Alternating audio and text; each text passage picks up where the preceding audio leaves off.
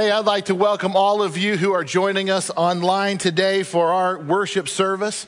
As many of you are well aware, we are in the middle of a series through the book of Revelation. And I just want to, here at the beginning of our time together, I just want to encourage you to be reading through this incredible book of the Bible. I would imagine that for many of us watching this today, Revelation is perhaps the least familiar book in the Bible to you.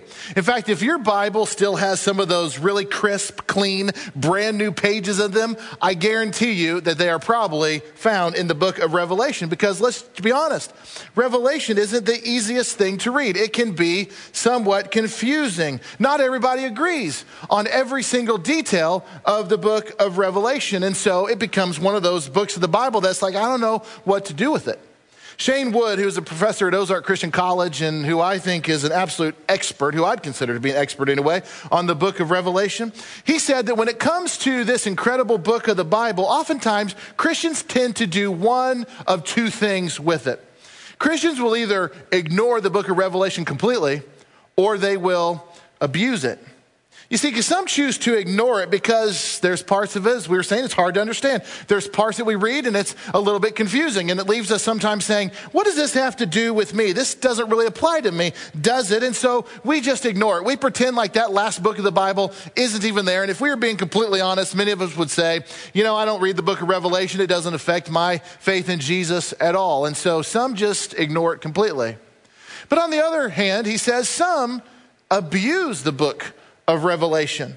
They see the book of Revelation as some kind of code that needs to be broken. They read the newspaper, they watch the news, and they see everything as tying back to the book of Revelation somehow. They'll see some kind of world event happening, and they'll try to make that fit into some kind of timeline of Revelation. Probably the most extreme abuse of the book of Revelation is when people use it to try to predict the second coming of Jesus, when that will happen exactly. And isn't that just one of the most absurd things that we could ever do with the book of Revelation? And do you know why that's an absurdity? It's because of what Jesus said himself. Do you remember what he said when he walked the earth? Matthew chapter 24, verse 36. He said, but about the day or hour, nobody knows. When it comes to the return of Christ, even Jesus is saying, nobody knows that. He says, not even the angels in heaven, nor the Son, but only the Father. I'm just going to tell you right now, if you ever come across somebody who says, hey, the return of Christ is going to happen on this day and at this time, and they came to this conclusion because of this verse and whatever, you can dismiss it because nobody knows. So both ignoring and abusing Revelation are extremes. Neither one of them are good. So the question becomes, how are we going to approach the book of Revelation? I can tell you this. We're going to approach it for what it is. It is the word of God, just like it says in the very first verse of the book. It says this, the revelation from Jesus Christ, which God gave him. It is God's words. They are from him. And we are going to treat these words as such. We're also going to approach the book of Revelation as the blessing, just like it says in the third verse. Blessed is the one who reads aloud the words of this prophecy, and blessed are those who hear it and take it to heart with what is written in it. We read Revelation with the understanding that it was written to Christians who were suffering great persecution, and they would have understood Revelation as this revealing picture of the victorious Jesus and not some book predicting the end of the world. We approach Revelation knowing the big picture in mind. And what is that big picture? The big picture is we win. We absolutely win as followers of Jesus. And this would have been tremendous news to first century Christians. And it is still tremendous news to us today. So please, let me encourage you, be reading the book of Revelation. Try to come to this time that we have together read up. I encourage you to read a chapter or two ahead and come in here very familiar. It will be of great benefit to you as we study through this series. So with that being said, let's go ahead and open our Bibles to Revelation chapter 2, then chapter 3. That's where we're going to be today. And if you are joining us for the very first time today, let me just quickly catch you up. Revelation was written by John. John was one of Jesus' original 12 disciples, and he wrote Revelation while he was in exile on the island of Patmos. He was there, Bible says, because of the word of God and the testimony of Jesus. In other words, he was a follower of Christ, and he's being persecuted for his faith in Jesus. And so that persecution ships him out to this island, and that's where he is when he writes this Revelation.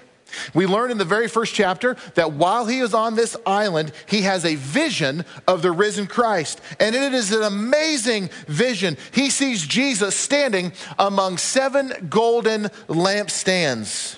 John describes Jesus from head to toe. And what he describes is someone who is not timid. He is not weak. It's not some of these images of Jesus we're sometimes familiar with. No.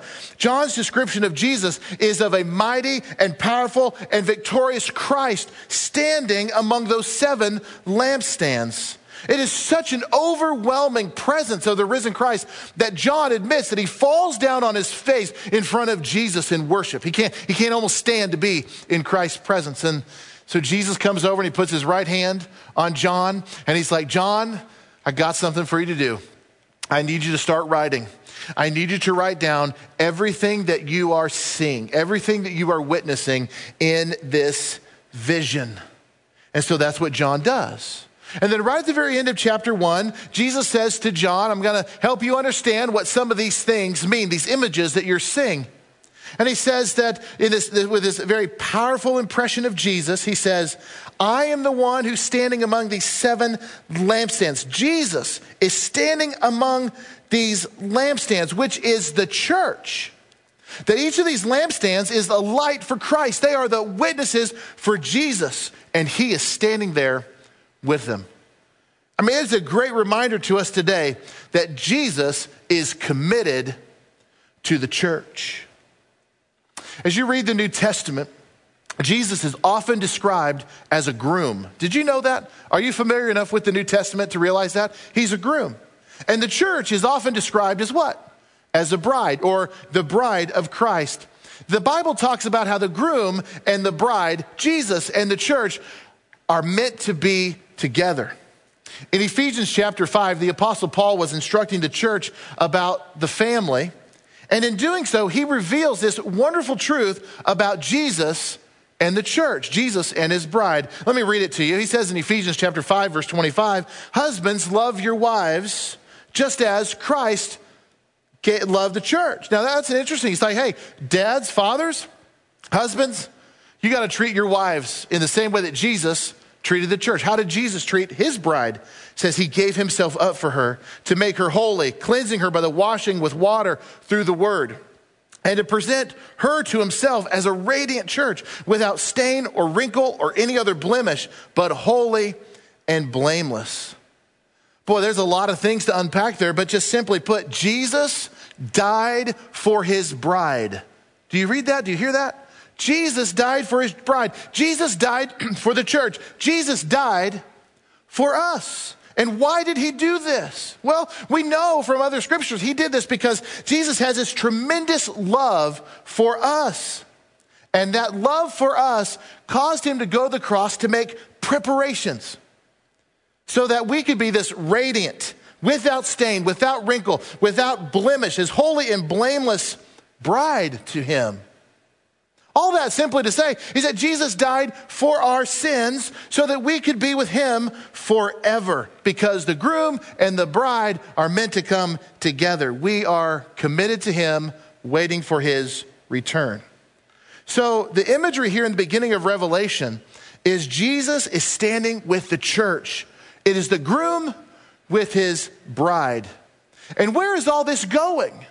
Well, if you were to fast forward to the very end of the book of Revelation, what does John see? Revelation chapter 19, verse 7. Let us rejoice and be glad and give him glory, for the wedding of the Lamb has come, and his bride has made herself ready. Fine linen, bright and clean, was given her to wear. Fine linen stands for the righteous acts of God's holy people. Jesus died for his bride. That's in the Gospels. We read about that. Jesus is coming back to marry his bride. That is the wedding feast of the Lamb. That's the end of Revelation. That is the reward together with Christ forever. So in between Jesus dying on the cross for his bride and the return of Christ for his bride, followed by the wedding feast of the Lamb, in between those two things, how shall we behave? How should the church behave? What does the church need to do right now in between the cross and the wedding feast of the Lamb to be ready? You know, in essence, that is what the next two chapters of Revelation is all about. You see, in Revelation, we learn that Jesus Christ, he wins, and we win. The Lord is coming back for his bride, and until then, until that moment, Jesus needs to say some things to his bride. He needs to say some things to the church before he returns. Because what is very clear in Revelation chapter 2 and chapter 3 is that if things don't change with his bride, many of them will actually miss the wedding feast of the Lamb. So John writes these 7 letters to these 7 churches as dictated by Jesus. These 7 churches to receive these letters, they're named back in chapter 1. They were addressed to the Christian congregations of Ephesus, Smyrna, Pergamum, Thyatira, Sardis, Philadelphia, and Laodicea. In fact, if you look at the lower part of your screen here, I've got a map of where these 7 churches are. If you have a Bible that has maps in the back of that Bible, you're going to find a map somewhere back there that's very similar to the one that I am showing you here.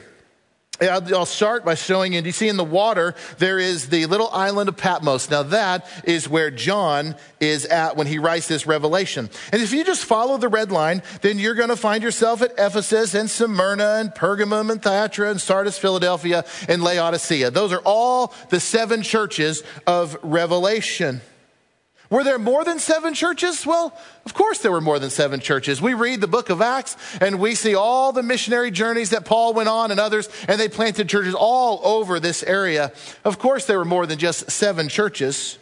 So why did Jesus select these 7 churches to receive letters? Well, as we've already discussed in a previous message, the Revelation was written in a genre known as apocalyptic literature. And in apocalyptic literature, numbers and symbols and things, they mean more than what they appear on face value. So the number 7 in apocalyptic literature means complete, or it means whole.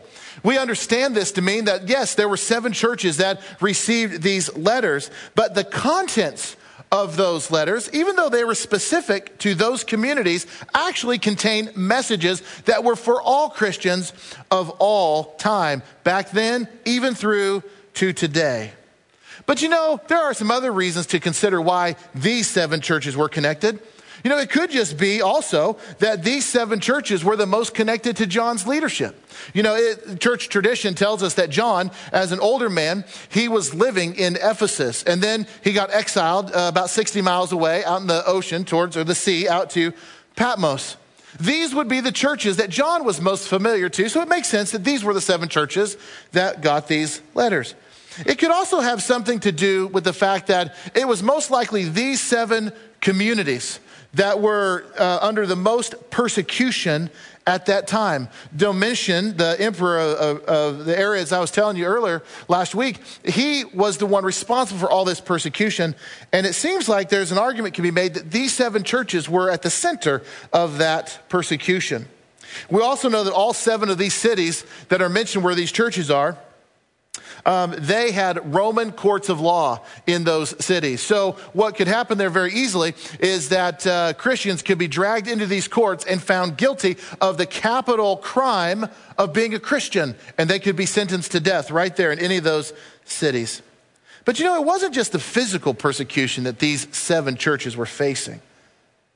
Others were in even greater danger than physical persecution. They were in danger of a cultural seduction. As you read these 7 letters to these 7 churches, it becomes very clear that some of them had begun to compromise their convictions, compromise their very faith. At least 3 of these cities on this map, they had temples that were dedicated specifically to emperor worship. All of them were connected through the famous Roman road system. So every one of these cities provided people of all backgrounds opportunities to explore pretty much any pleasure that you wanted. There was many things that were available to Christians, and it dragged some of them away. You know, we may never know all the details behind why these specific churches got letters and others didn't, but the message still rings true to all churches, all Christians through all time. And as you read them, I think you're going to discover that the message to these churches hits really close to home. In many ways, their issues are the same as what the church struggles with today. Now, we're not going to take time today to read all 7 letters. I trust that you will do that on your own. And as you do, I think you're going to notice that all of them share similarities with one another. At the same time, each one of these letters could stand uniquely all on its own. What you're going to discover as you read these 7 letters, that all of them contain 3 basic elements. All of them, or most of them, really contain some kind of affirmation. There's a word of affirmation. There's a word of praise to these churches. Most of them get that affirmation. You know, there's also a word of correction to a number of these churches. You know, there is some judgment passed on these churches. Like, here, this is what I love about you, but this is what I can't stand about you. And then all of them contain a promise. Here's what your reward will be if you endure and stay faithful. So keep that in mind as you read these 7 letters. There's some level of affirmation, there is some correction that comes, and there is a promise given to all of them. So what I want to do is I want to look at this first church, the church in Ephesus, just briefly here today together. If you look at Revelation chapter 2, verse 1, this is what it says. To the angel of the church in Ephesus write, these are the words of him who holds the 7 stars in his right hand and walks among the 7 golden lampstands. Let there be no mistake. This letter is from Jesus himself. And all 7 letters identify Jesus in some way, just like this. In Ephesus, what is he? He is the one who walks among the 7 golden lampstands. Obviously, that is Jesus. He'll identify himself in similar fashion in all 7 letters. And then he goes into the affirmation. Hey, this is what I want to praise you for. Look at verse 2. Jesus said to the Christians in Ephesus, I know your deeds, your hard work, and your perseverance. I know that you cannot tolerate wicked people, and you have tested those who claim to be apostles but are not, and have found them false. You have persevered and have endured hardships for my name, and have not grown weary. Boy, I read that, and I'm like, man, that is a solid word of affirmation. Who would not want that said about them? Jesus is saying, I look at you guys, and I see that you are hard workers. You are working hard for me. I see that you have this incredible amount of perseverance. You are standing strong on all the stuff that's happening around you. Jesus says, I see you don't tolerate wickedness. No, you don't tolerate wicked people or what they bring. No, you don't tolerate that at all. And he says, I see you're being persecuted and you're doing a good job standing up under it. What must it have been like to receive a letter like this from Jesus himself? I think back to that time and I think about what it would have been like to be a part of one of these churches. I think it is at least probable, I think it's likely, that the Christians of this time might have been tempted to think, has the Lord forgotten about us? I mean, let's remember, this is about 60 years after the cross and resurrection. I mean, we're on to the second generation of Christians here. And maybe there was this temptation.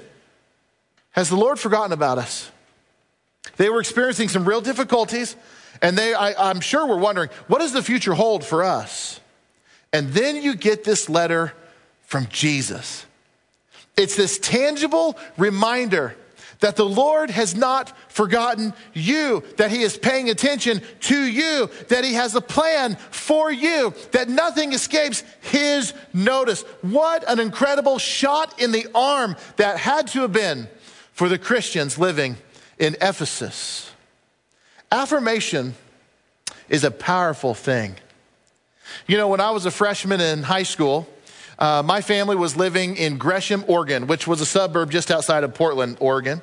I attended the Gresham High School, and I and about 75 other freshman boys that year tried out for the basketball team. We were all trying to earn one of 12 spots on the freshman team. Our school at the time, actually, they had four teams. They had the varsity team, and rarely would there ever be a freshman ever suit up with the varsity. So that really wasn't even on the radar. They also had a junior varsity team, and that was pretty much made up of sophomores. There might be a freshman or two that played JV, but that was kind of for the sophomores and a few juniors, very few freshmen. Then there was the freshman team. Now, that was the one I was going for because that was the team that there was just freshmen only. So I and about 75 other boys were trying to get a spot on that team. And then there was another team. This other team was known as Junior Varsity 2. We called it JV 2. JV 2 was not one of the teams people were aiming to be on, if I'm just being honest. I mean, nobody aspired to be on that team. I would say that JV2 was better than getting cut and not playing at all. But out of the four teams, without a doubt, Junior Varsity 2 was the lowest of them all. For one, the JV2 team, well, they got all the hand-me-down uniforms and they got the afterthought equipment. I mean, that's just how it was. They had to play in what we called the upper gym. I mean, this upper gym, it was old, it was dingy, the lighting wasn't very good. There were no bleachers for fans, but let's be honest, other than parents, nobody came to watch the JV2 team play basketball. Well, during the tryouts, I was very happy with my performance. When it was all over, I thought I had done enough to make the freshman squad. I thought I was going to get one of those 12 spots. You know, all of my basketball friends, you know, often do. You sit around, you wonder, what team are you going to get on? Did you make it? And all of us agreed. I thought that I should have been on that team, but I was shocked. No, I was horrified. And I was embarrassed to discover the very next day that I did not make the freshman team. I made the dreaded Junior Varsity 2 squad. And I remember, I'm just being honest with you, I remember at the time I felt like such a loser. I mean, that's the team for all the not quite good enough boys to play on. And I felt like all my hoop dreams had just gone up in smoke when I saw my name on the JV2 roster. And I did not want to play, and I'd even considered quitting. That was until 2 days later when the head coach of the varsity basketball team, he came and hunted me down between class one time in the halls. He caught me in the halls. He said, Joe, I want to talk to you. I've been looking for you. He said, hey, I want to tell you why you were put on the Junior Varsity 2 team. First of all, you need to know this. You are plenty good to play on the freshman team. And boy, let me tell you, when he said that to me, I was like, this huge relief came over to me because I was doubting.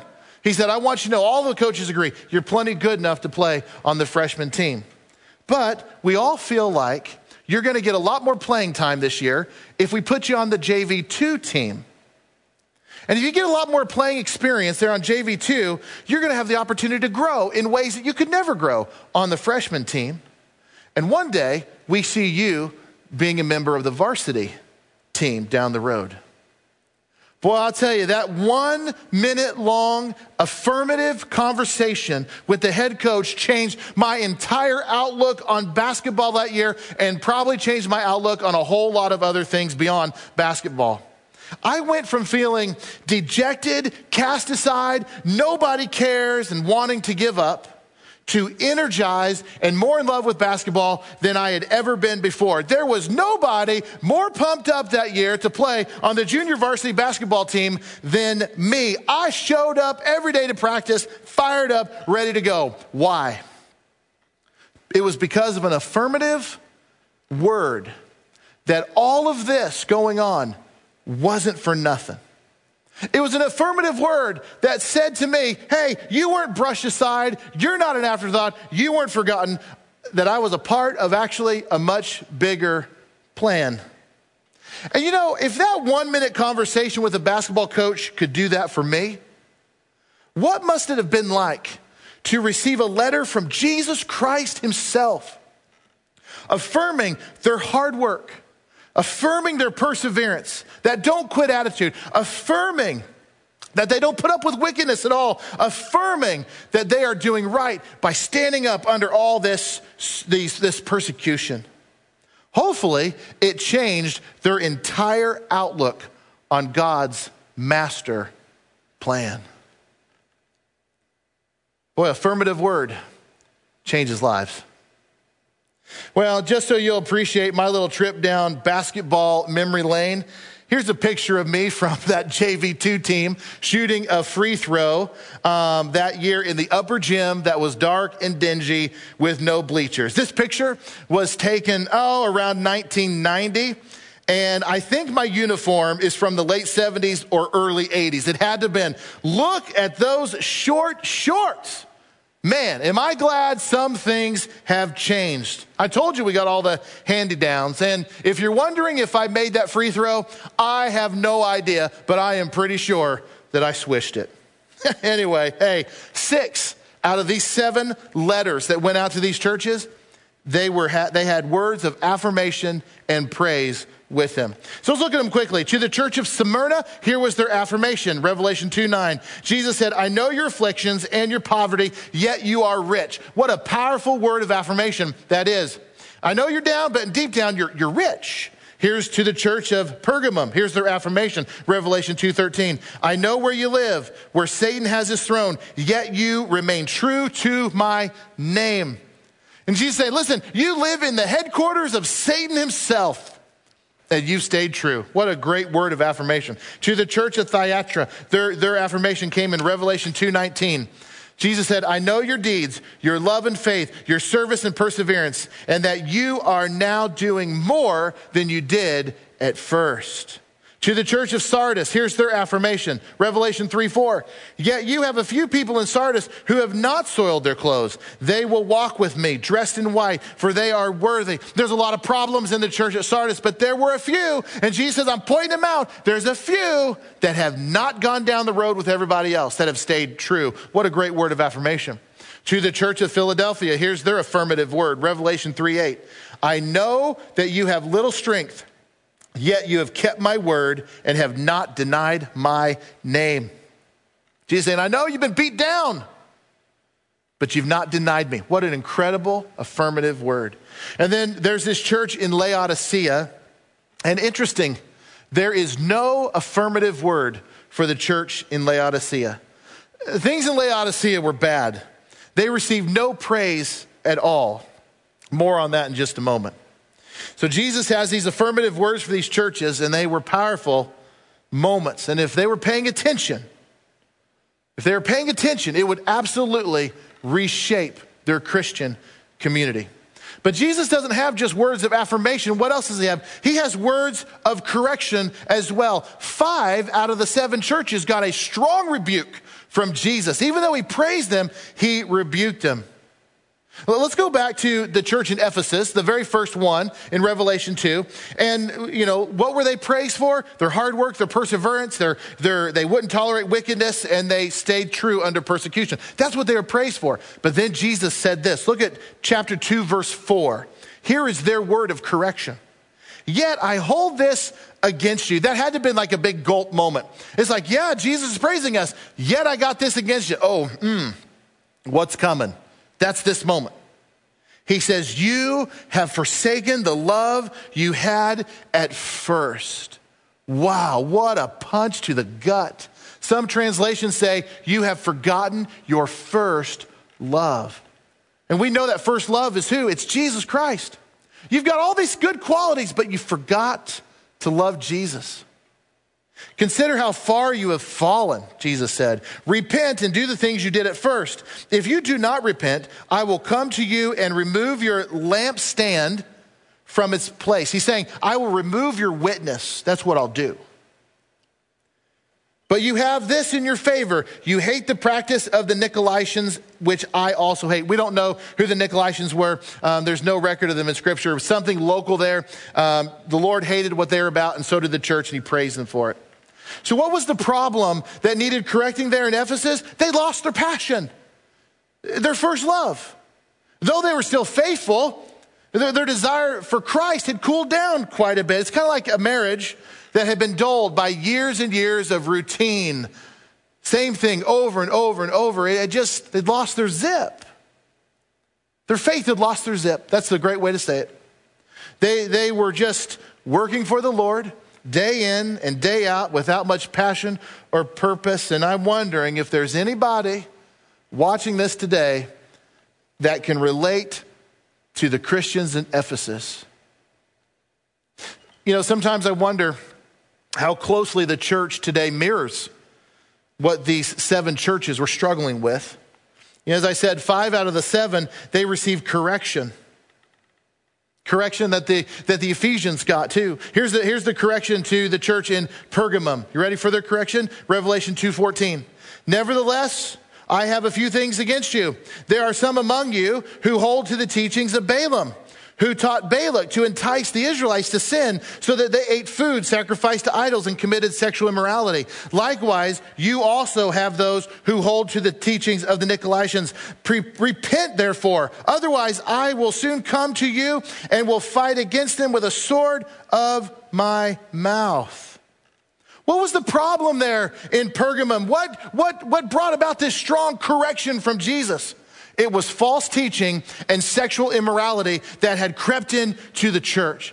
You see, the Christians, especially in Pergamum, they were under enormous pressure to follow teachers and cultural rituals and idol worship that was very heavy right there in their community. And you know what? We are under the exact same pressures today. False teaching, sexual immorality, it's all around us. They're no different than we are. He moves on to the church in Thyatira. Here was their correction.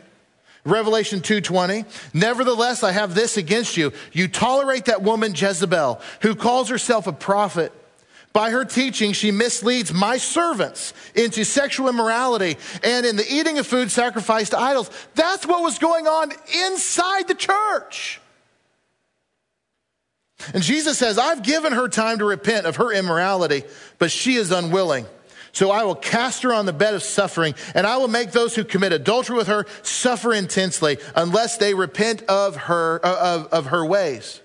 So what was the problem in Thyatira? They had a huge problem with sexual immorality. It had to do with this woman named Jezebel. Was that a callback to the Jezebel of old that turned many Israelites against the Lord? Or was this a specific person named Jezebel, or a woman who was a Jezebel-type woman in the church that was causing all kinds of problems? We're not really sure. But the problem was sexual immorality had crept into the church. You know, before this COVID-19, I was planning to preach a sermon series that you might recall. We advertised it. I was ready to go. But we were calling that sermon series The Elephant in the Room. Do you remember that? I will come back to that series another time when it's appropriate. But did you know that series was all about sexual purity in the church and what the Bible teaches us about our bodies and how to honor God with them? And how sexual immorality, how it can absolutely destroy your walk with the Lord and threaten your very salvation. It was a problem then, and sexual immorality is a real problem and danger for Christians today. To the church in Sardis, this was their correction. Revelation chapter 3, verse 1. Jesus said, I know your deeds. You have a reputation for being alive, but you are dead. Ouch. Man, is that a strong rebuke. You have a reputation for being fired up, but I know you're not. Wake up, Jesus says. Strengthen what remains and is about to die. In other words, they were on their deathbed spiritually. Wake up and strengthen what is about to die, for I have found your deeds unfinished in the sight of my God. Remember, therefore, what you have received and heard. Hold it fast and repent. What was the problem in Sardis? Spiritual hypocrisy was the problem. They had a reputation for being spiritually alive, but they were quite spiritually dead. In many respects, their faith was phony. Their faith was fake. And then we come to the last church, the church of Laodicea. Remember, this was the church that got no praise from the Lord, no affirmative word at all. Revelation 3:15 says, I know your deeds, that you are neither cold nor hot. I wish you were either one or the other. So because you are lukewarm, neither hot nor cold, I'm about to spit you out of my mouth. You say, I am rich, I have acquired wealth, and do not need a thing, but you do not realize that you are wretched, pitiful, poor, blind, and naked. I mean, this is where Jesus famously said, I'm going to spit you out of my mouth. You disgust me. That's what Jesus is saying. What was their problem in Laodicea? Materialism was their problem. They had grown lukewarm in their faith because of their dependency on money and the things that money could buy. They had really become Christians in name only. So of all the dangers that are threatening the church today, just look at the things that were threatening the church back then. They were struggling with a lost passion, false teaching, sexual immorality, spiritual hypocrisy, and materialism. There is not a single danger from that list that doesn't endanger Christians today. There isn't a single danger from that list that doesn't destroy churches today. And the solution to all of these problems are the same for us as they were for them. Did you catch what Jesus said to every single one of these churches? Jesus said to do what? He said to repent. That's right. The solution to these problems is to humble yourself before God and to repent. And Jesus is just pointing out, you've got a whole lot of repenting to do, but not all hope is lost. There is not a time where Jesus washes his hands clean of these churches, of his bride. No. Not all hope is lost. You know, in the last lecture, Randy Posh writes this. When you're screwing up and nobody says anything to you anymore, that means they've given up on you. Whew, that is strong and to the point, isn't it? He's like, hey, when you're screwing up, and nobody says anything to you about it anymore. Nobody's correcting you. Nobody is offering rebuke or nothing. He says, you know what that really means? It means they've given up on you. You know, these churches, these seven churches, they were screwing up in many areas. These letters, though, are a reminder that Jesus has not given up on any of them. No. He calls them to repentance, and he calls us to repentance too. And do you know why that is? Because we are getting ready for the groom. That's why Jesus calls us to repentance. Because we are getting ourselves ready for the groom. We are preparing ourselves for the wedding feast of the Lamb. These letters, they contain great affirmations, and these letters also contain quite startling corrections. But they also contain promises. If you go back and look to the church in Ephesus again, at the very beginning, chapter 2, that church that had lost its passion and Jesus calls them to repentance. Look at what he says, though, as a word of promise. Revelation 2:7, whoever has ears, let them hear what the Spirit says to the churches. To the one who is victorious, I will give the right to eat from the tree of life, which is in the paradise of God. Now that is a tremendous promise for those who stay faithful, those who repent and stay faithful to the Lord, those who do not forget their first love, specifically to those Christians in Ephesus and carried over to us. For those people, I will give the right to eat from the tree of life, the good fruit, eternal life. As you read all the letters to these seven churches, all of them were given such promises. If they repent and they stay faithful till the end, they are going to receive an incredible reward. Friends, I want to leave you with this thought. In fact, everything that we've been reading so far and everything we're going to read in Revelation, it is leading us somewhere. Ultimately, it is leading us to the wedding feast of the Lamb where we will be with Jesus forever. And I have a question for each and every one of you who is watching this today. What needs to change in your life to be ready for that feast? What in your life right now do you need to repent of?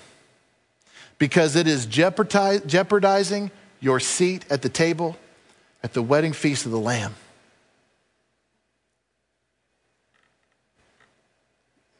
For those of you watching this today, and you've never believed in Jesus, you've never turned your eyes toward heaven, and if that's you right now, there's only one response that you need to make to be ready for the feast. And that is to humbly tell God you're sorry for all your sins, to repent of those sins, and to believe on him. To believe and have faith that Jesus Christ loves you very much, that he went to the cross for you, and that he is coming back to get you. He is the groom, and you are the bride, and he has a great wedding feast in the future prepared for you. So if you've never received Christ, that's what you need to do. Repent and believe. Be like the Christians at the very beginning when they cried out to Peter in Acts chapter 2, what must we do? Be like that person. Repent and believe. If you're a follower of Jesus Christ today, but you would honestly admit, I lost my passion.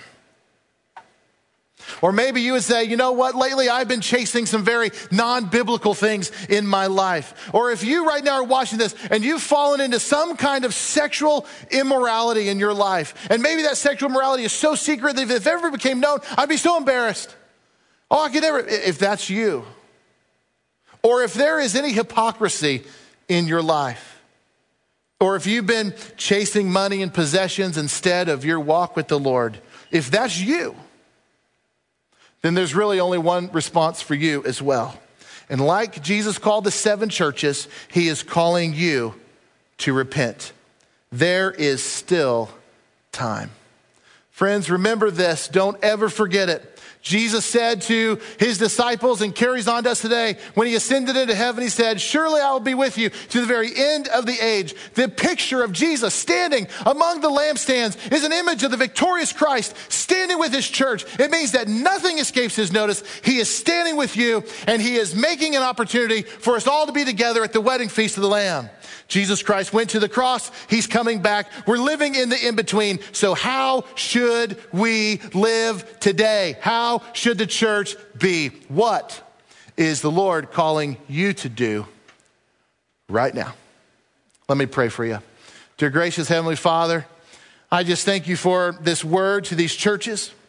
Lord, may they not just be a word to them, but may they be a word to each and every one of us. That, Lord, we will take to heart not only the affirmative praise, but the corrective words.